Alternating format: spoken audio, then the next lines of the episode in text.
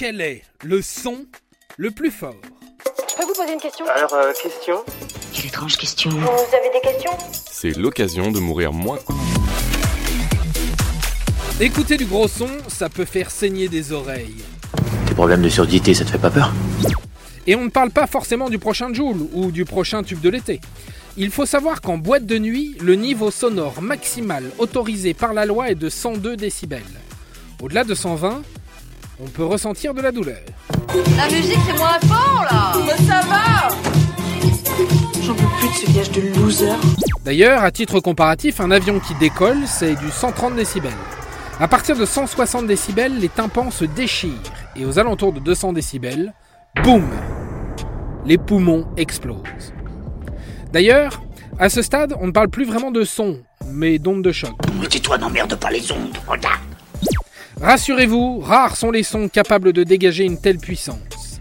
Mais alors, quel est le son le plus fort que la Terre n'ait jamais porté? Puis pour une fille qui a beaucoup voyagé, tu poses de drôles de questions. Hein Comme souvent, la planète est la plus forte, et le bruit le plus mortel enregistré sur Terre est d'origine naturelle.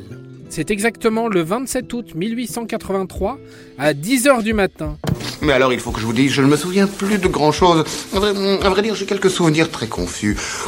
Le volcan indonésien Krakatoa, situé entre l'île de Java et Sumatra, a craché ses entrailles. L'énergie dégagée était inouïe, un tsunami a déchiré les eaux et des milliers de personnes ont perdu la vie. Et combien de décibels ont été émis par le volcan? Eh bien, à 160 km de l'éruption, on a enregistré un niveau sonore de 172 décibels. Ainsi, dans un rayon de plusieurs kilomètres autour du volcan, de nombreuses personnes ont été frappées de surdité partielle ou totale. Monte un peu le son, je n'entends rien. Les ondes ont même fait plusieurs fois le tour de la planète. En Nouvelle-Guinée, à 3200 km de l'événement, les habitants ont d'ailleurs rapporté avoir entendu une série de bruits semblables à ceux de l'artillerie. Mais sous l'eau, ça peut pétarader encore plus fort.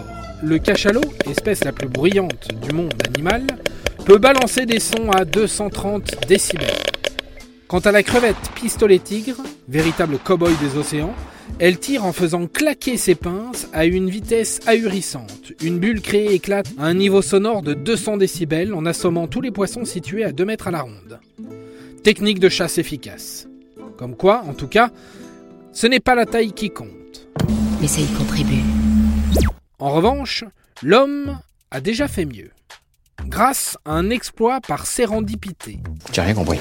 Disons que ce n'était pas tout à fait prévu. En 2019, des physiciens du laboratoire national de l'accélérateur SLAC, basé en Californie, au sein de l'université de Stanford, penchaient sur un sujet dont on vous passe les détails.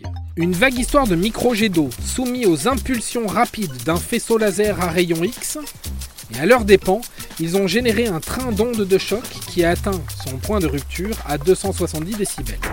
Un record sous l'eau.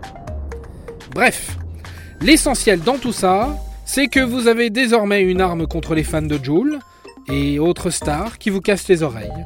Chaque fois que l'un d'eux vous dira que ça, c'est du gros son, vous pouvez lui répondre que même une crevette peut faire mieux. Et voilà, maintenant, vous savez tout. Allez, calme-toi, mon petit, calme-toi. Et ne me casse plus les oreilles avec tes vagissements. Le choc était trop fort. Ah, chantez, chantez, vous pouvez tout de même pas chanter trop fort, hein, c'est limité à 50 partout là. Entendez ou quoi? Et criez pas comme ça, je suis pas sourd Au revoir.